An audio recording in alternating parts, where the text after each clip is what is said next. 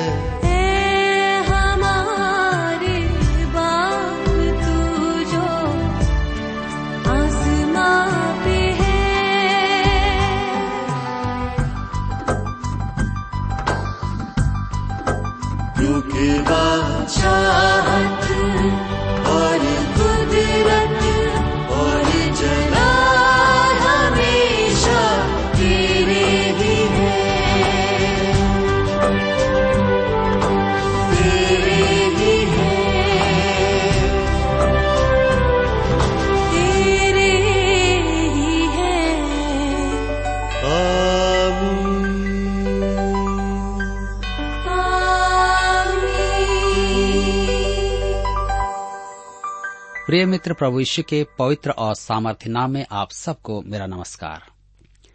मैं कुशल पूर्वक हूं और आशा करता हूं कि आप सब भी परमेश्वर की निकटता में रहते हुए कुशल पूर्वक हैं और आज फिर से परमेश्वर के वचन में से सीखने के लिए तैयार बैठे हैं। मेरे मित्रों, मैं आप सभी श्रोताओं का इस कार्यक्रम में स्वागत करता हूं, विशेष करके अपने उन सभी नए मित्रों का जो आज पहली बार हमारे इस कार्यक्रम को सुन रहे हैं। मैं उन सभी मित्रों का धन्यवाद देना चाहता हूं जो इस कार्यक्रम को सुनकर अपने पत्रों को हम तक पहुंचाते हैं और अपने अनुभवों को हमारे साथ में बांटते हैं। मेरे प्रियो, आज मैं आपको बताना चाहता हूं कि आज हम बाइबल में से यशायाह नामक पुस्तक का अध्ययन करने जा रहे हैं। लेकिन इससे पहले कि हम अपने अध्ययन में आगे बढ़ें, आइए हम सब प्रार्थना करें और परमेश्वर से आज के अध्ययन के लिए सहायता मांगें। हमारे जीवित और सामर्थ्य दयालु पिता परमेश्वर, हम आपको धन्यवाद देते हैं आज के सुंदर समय के लिए जिसे आपने हम सबके जीवन में दिया है, ताकि हम आपके जीवित और सच्चे वचन का अध्ययन कर सकें। आज जब हम अपने अध्ययन को यशायाह नबी की पुस्तक से आरंभ करते हैं, हमारी प्रार्थना है कि आप हमें से प्रत्येक को अपनी बुद्धि, ज्ञान और समझ प्रदान कीजिए, ताकि हर एक श्रोता भाई बहन आपके जीत वचन को समझ करके ग्रहण कर सके और उसके अनुसार चलने पाए। हमारी प्रार्थना उन भाई बहनों के लिए भी है जो बीमार हैं, निराश हैं, चिंतित हैं या किसी प्रकार के दबाव और किसी प्रकार के कठिनाइयों में हैं। आप उन सब के साथ हो, उनकी सहायता करें।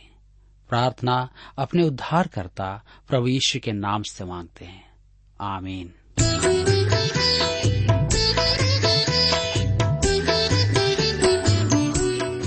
प्रिय मित्र, आज हम यशायाह नबी की पुस्तक उसके अध्याय एक में परमेश्वर सृष्टि को पुकारता है कि वह न्यायालय में आकर इस्राएल राष्ट्र पर लगाए गए आरोप को सुने। यशायाह तनाव के समय में था। अनेक परिप्रेक्ष्यों में वह समय संसार के इतिहास में संकट का समय था।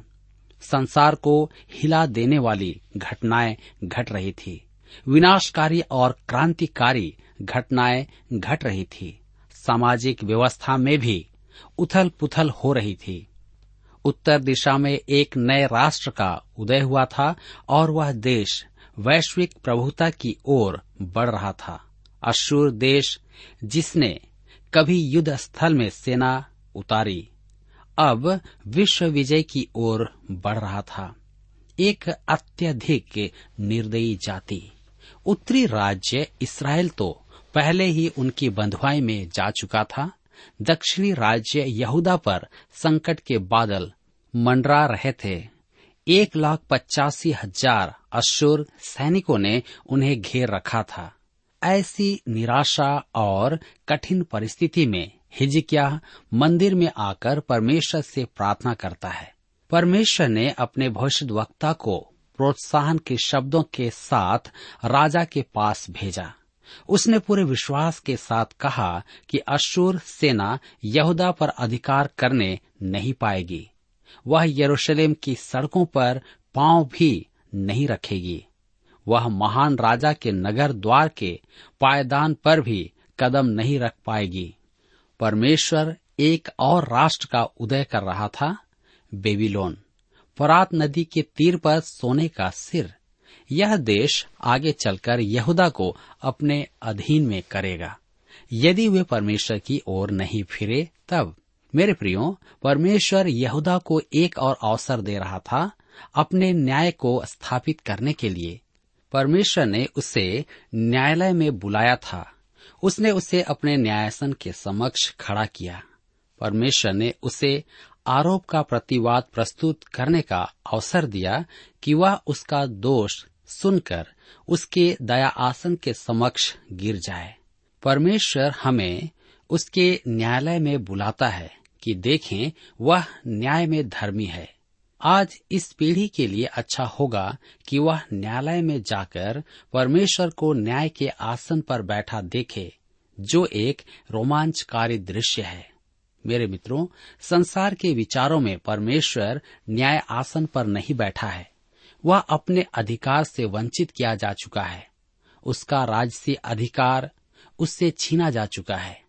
जगत का नैतिक शासक होने का अधिकार उससे छीना जा चुका है। उससे अनावश्यक वस्तु की नाई संसार से अलग रख दिया गया है। यह परमेश्वर की निंदा की पराकाष्ठा है। वह तो आज भी इस जगत का नैतिक शासक है।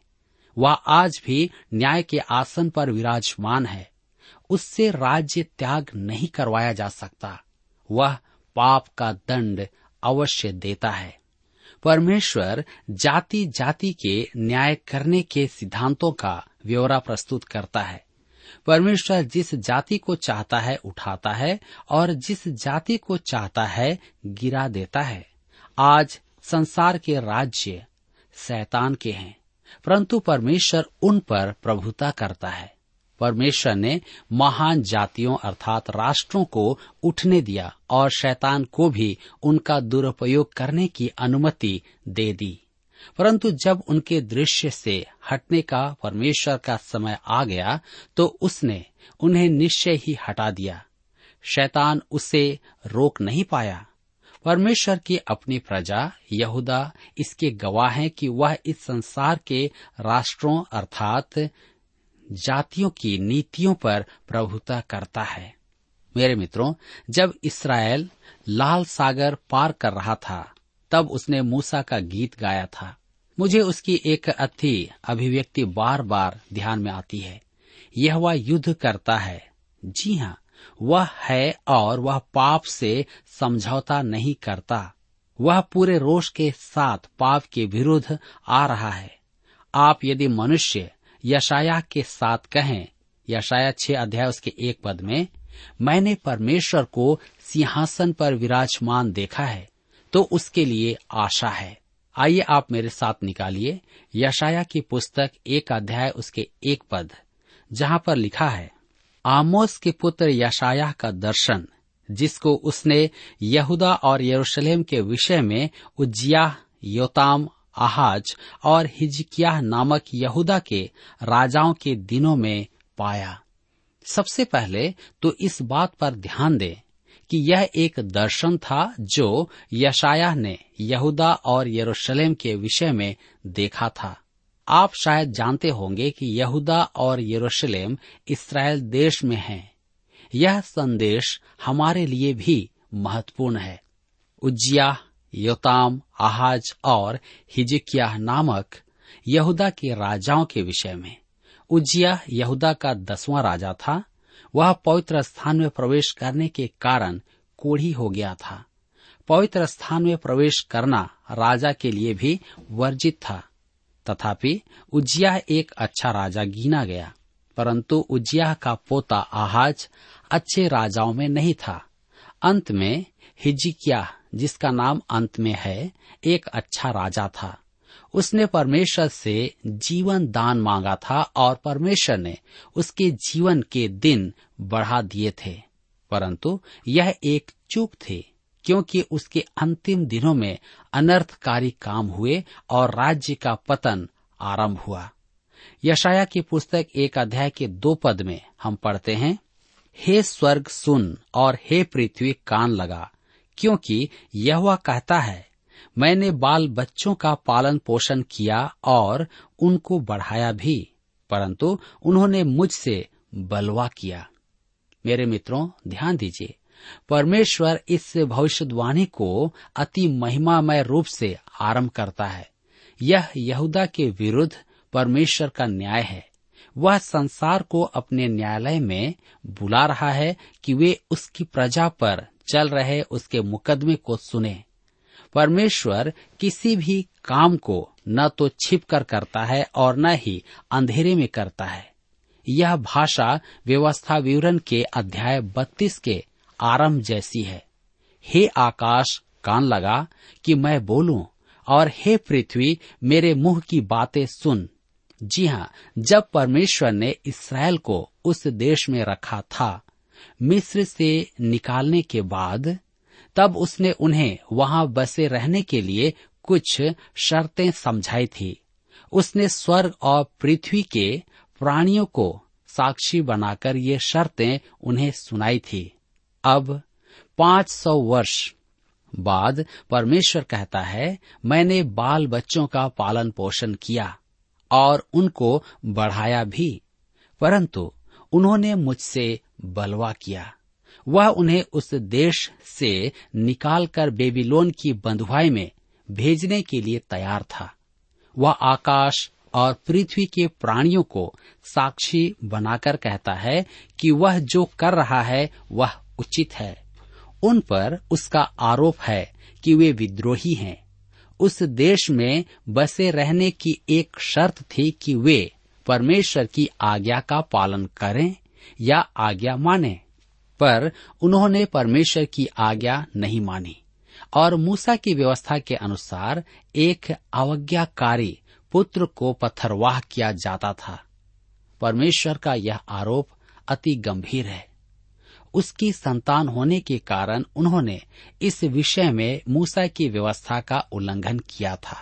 व्यवस्था विवरण की पुस्तक इक्कीस अध्याय उसके अठारह से इक्कीस पद में भ्रष्ट पुत्र के लिए आदेश थे, यदि किसी के हठीला और दंगेत बेटा हो जो अपने माता पिता की बात न माने किंतु ताड़ना देने पर भी उनकी न सुने, तो उसके माता पिता उसे पकड़कर अपने नगर से बाहर फाटक के निकट नगर के पुरनियों के पास ले जाएं और वे नगर के पुरनियों से कहें, हमारा यह बेटा हठीला और दंगेत है, यह हमारी नहीं सुनता, यह उड़ाऊ और पियंकड़ है। तब उस नगर के सब पुरुष उसे पत्थरवाह करके मार डालें। मेरे मित्रों, यीशु ने उड़ाऊ पुत्र का दृष्टांत सुनाया था। उसमें उस पुत्र के साथ व्यवस्था के अनुसार ऐसा ही होना था, परंतु जब यीशु ने कहा कि उसके पिता ने उसे मरवाने के स्थान पर एक पला हुआ पशु कटवाया, तो सुनने वाले विस्मित हो गए थे। घर लौटकर उड़ाव पुत्र ने अपने पिता से क्षमा याचना की, परंतु उसके पिता ने उसे गले लगाया और उसे चूमा अर्थात क्षमा कर दिया।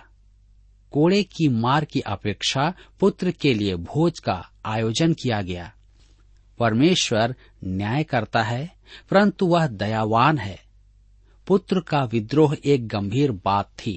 जी हाँ, धर्मशास्त्र में इस विषय पर बहुत अधिक चर्चा की गई है। अपने आरोप की गंभीरता को प्रकट करने और न्यायालय के तनाव को कम करने के लिए परमेश्वर कुछ विनोदी बातें भी करता है। क्या आप जानते हैं कि बाइबल में मनोविनोद भी है? इसके कारण आपको बाइबल पढ़ने में और अधिक आनंद प्राप्त होता है। मेरे विचार में जब आप अनंत काल में प्रवेश करेंगे और पृथ्वी के पापमय समय को पार कर लेंगे, तब परमेश्वर का वर्तमान कार्य पूरा हो जाएगा और हमें असीम आनंद प्राप्त होगा। मेरे विचार में हम बहुत हंसेंगे और आनंददायक स्थितियों का सुख प्राप्त करेंगे जो अभी हम प्राप्त नहीं करते हैं। विश्वासी यदि उचित मनोविनोद में रहे तो कोई हानि नहीं। परमेश्वर ने बाइबल में पर्याप्त मनोविनोद का स्थान रखा है। मेरी कलीसिया की एक महिला हर बार जब मैं बाइबल में उपस्थित हास्य की बातें करता तो सामने आकर के कहती है कि मैं श्रद्धा से भटक रहा हूँ। अब वह प्रभु के पास है और मुझे पूरा विश्वास है कि वह वहाँ दिल खोलकर हस्ती होगी, जो निश्चय ही उसे यहाँ प्राप्त नहीं थी। दुर्भाग्य से उसने इस जीवन में मनोविनोद को स्थान नहीं दिया और ऐसा प्रतीत होता है कि उसने मसीही जीवन का आनंद नहीं लिया, जैसा परमेश्वर चाहता है कि आप और मैं आनंद उठाएं। मेरे मित्रों, हम यशायाह की पुस्तक एक अध्याय उसके तीन पद में आगे पढ़ते हैं। लिखा है, बैल तो अपने मालिक को और गधा अपने स्वामी की चरनी को पहचानता है, परंतु इस्राएल मुझे नहीं जानता, मेरी प्रजा विचार नहीं करती। यह पद व्यंग का एक अति उत्तम लेख है। ये दो पशु बुद्धि के विषय अपना स्थान नहीं रखते हैं, न तो बैल और न गधा। गधे को बुद्धिजीव माना जाता है, परंतु वे अपने स्वामी भोजन देने वाले को मानते हैं। एक बार मैं एक ऐसी कलीसिया में सेवा देने के लिए गया जहां आराधनालय से सामने हरी हरी घास थी। वहां एक गधा आता था। बच्चे उस गधे पर सवारी भी करते थे। मैं भी कभी कभी उस गधे पर बैठ जाता था, परंतु उसे इससे कोई भी अंतर नहीं पड़ता था। दोपहर बाद जब उसका स्वामी आता तो उसके कान खड़े हो जाते। वह अपने स्वामी को पहचानता था। वह जानता था कि रात का भोजन उसे कौन देगा। मेरे मित्रों, इसके विपरीत आज अनेक जन यह नहीं जानते कि उसका पालनहार परमेश्वर है। वही उनकी सब आवश्यकताओं को पूरा करता है। वे नहीं जानते कि परमेश्वर उनके भोजन का प्रबंध करता है। वे तो उसकी उपस्थिति को भी नहीं स्वीकार करते हैं। आज की भद्र समाज के लिए यह कैसी उत्तम बात है। एक बालक मसीही परिवार में पाला पोसा गया था। वह अपने पड़ोसी के पास भोजन पर आमंत्रित किया गया। यह उसका पहला बाहरी अनुभव था। वह इससे नए अनुभव की प्रतीक्षा में था। शाम के पांच बजे वह जाने के लिए तैयार हो गया। जब वे खाना खाने बैठे तो उस बालक ने अभ्यास के अनुसार आंख बंद करके प्रार्थना में सिर झुका लिया, परंतु वह परिवार जहां वे भोजन पर आमंत्रित थे विश्वासी परिवार नहीं था। उन्होंने भोजन परोसना आरंभ कर दिया। वह बालक आश्चर्य से बिना झिझक बोल पड़ा, क्या आप भोजन के लिए परमेश्वर को धन्यवाद नहीं देते हैं? उनका मेजबान कुछ लज्जित तो हुआ, परंतु बोला कि वे भोजन के लिए प्रार्थना नहीं करते हैं। वह बालक कुछ सोचता रहा, फिर बोला, आप लोग मेरे कुत्ते के समान हैं। वह भी खाना देखते ही टूट पड़ता है। मेरे मित्रों, आज ऐसे अनेक लोग हैं जो जानवर का सा जीवन जी रहे हैं। अपने जीवन के उन उत्तम आशीषों के प्रति वे परमेश्वर को धन्यवाद देना नहीं जानते। आज कोई भी व्यक्ति किसी को कुछ भी देता है तो वह उससे धन्यवाद रूपी बातों को सुनना पसंद करता है, परंतु आज हमारे मसीही जीवन में कई ऐसे लोग हैं जो परमेश्वर को धन्यवाद देना भूल चुके हैं। क्या आज हम इस गधे और बैल के समान हैं? हम किस प्रकार का जीवन जी रहे हैं? परमेश्वर का कहना है, बैल तो अपने मालिक को और गधा अपने स्वामी की चरनी को पहचानता है, परंतु इस्राएल मुझे नहीं जानता, मेरी प्रजा विचार नहीं करती। कहा जाता है कि मनुष्य पशु से आया है। यह किसने कहा? मनुष्य पशु प्रवृत्ति रखता है, परंतु कभी कभी कुछ पशु मनुष्य से अधिक बुद्धि का प्रदर्शन करते हैं। मुझे तो ऐसा लगता है कि पशु मनुष्य का विकसित रूप है। मनुष्य तो बहुत नीचे गिर चुका है। और मेरे विचार में परमेश्वर ने न्यायालय आरंभ करते ही जो कहा वह यही प्रकट करता है कि आज मनुष्य परमेश्वर को भूल चुका है। आज जब हम अपनी नजरों को उठाकर संसार की ओर देखते हैं, चारों तरफ बर्बादी है। मनुष्य बिल्कुल जानवरों की तरह व्यवहार करता है और यही कारण है कि परमेश्वर का वचन कहता है कि बैल तो अपने मालिक को और गधा अपने स्वामी की चरनी को पहचानता है। मेरे श्रोता मित्रों, आपका जीवन किस प्रकार का है? क्या आप अपने परमेश्वर को पहचानते हैं जो आपको प्रतिदिन का भोजन, वस्त्र और रहने के लिए घर देता है? क्या आप उसकी निकटता में रहने का यत्न करते हैं? क्या आप उसको धन्यवाद देते हैं आपके उन आशीषों के लिए जिसे उसने आपको दिया है? घर, परिवार, हर एक बातें। यदि नहीं तो आज मुझे और आपको इस पर विचार करने की आवश्यकता है कि जब जानवर अपने मालिक को पहचान सकता है, गधा अपने स्वामी के चरनी को पहचान सकता है, तो मैं अपने परमेश्वर को क्यों नहीं पहचान पाता? मुझे और आपको गंभीरता से इस विषय पर सोचने की आवश्यकता है। मेरे मित्रों, यहाँ पर आज हमारे अध्ययन का समय समाप्त होता है और मैं आशा करता हूँ कि इस अध्ययन के द्वारा आपने अवश्य ही अपने आत्मिक जीवन में लाभ उठाया है और आप अवश्य ही एक सही निर्णय अपने जीवन में लेंगे और परमेश्वर के प्रति आदरमान होंगे। प्रभु आप सबको इस वचन के द्वारा आशीष दे।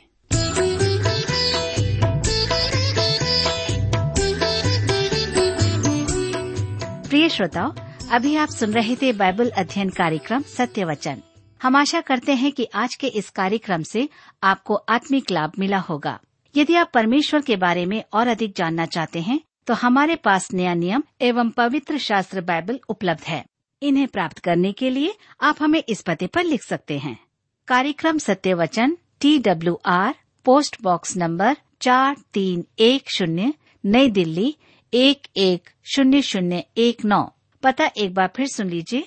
कार्यक्रम सत्य वचन, T W R, post box number four three one zero, new Delhi one one zero zero one nine. और हाँ श्रोताओं, याद रखें कि पत्र लिखते समय आपका नाम और पता साफ साफ लिखा होना चाहिए। इसके अलावा आप हमसे टेलीफोन के माध्यम से भी बातचीत कर सकते हैं, जिसमें हमारे काउंसलर या सलाहकार आपको सलाह देंगे। तो नोट कीजिए, हमारा मोबाइल नंबर नौ नौ पाँच आठ आठ दो शून्य चार एक चार। याद रखें double nine five eight eight two zero four one four. और हमारा दूसरा नंबर है zero nine six five one four double three three nine seven. याद रहे शून्य नौ छः पाँच एक चार तीन तीन तीन नौ सात। इसके अलावा आप हमसे ईमेल के द्वारा भी संपर्क कर सकते हैं। हमारा ईमेल आईडी है Hindi T T B at T W R dot I N, Hindi T T B at T W R dot I N. श्रोताओ, इस कार्यक्रम को आप हमारे वेबसाइट रेडियो आठ आठ दो डॉट कॉम पर भी सुन सकते हैं। इस वेबसाइट रेडियो आठ आठ दो डॉट कॉम के बारे में अपने मित्रों को भी सूचित कर दें। और अब इसी के साथ हमारे कार्यक्रम का समय यहीं पर समाप्त होता है। अगले कार्यक्रम में आपसे फिर मुलाकात होगी। तब तक के लिए हमें आज्ञा दीजिए। नमस्कार। बढ़ते जाएंगे आगे आगे, बढ़ते जाएंगे आगे आगे, पीछे न मुड़कर देखेंगे, पीछे न मुड़कर देखेंगे, यीशु रहेगा साथ, हम किसी से ना डरेंगे। बढ़ते जाएंगे आगे आगे, बढ़ते जाएंगे आगे आगे।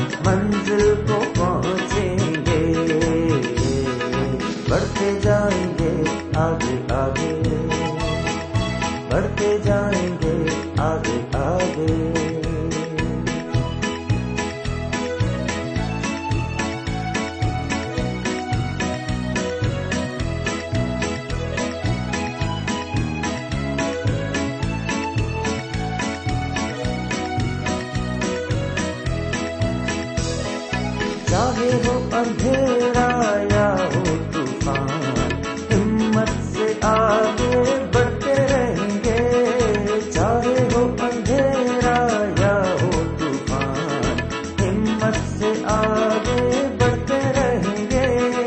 पा सके वो मुकुट, ऐसा यतन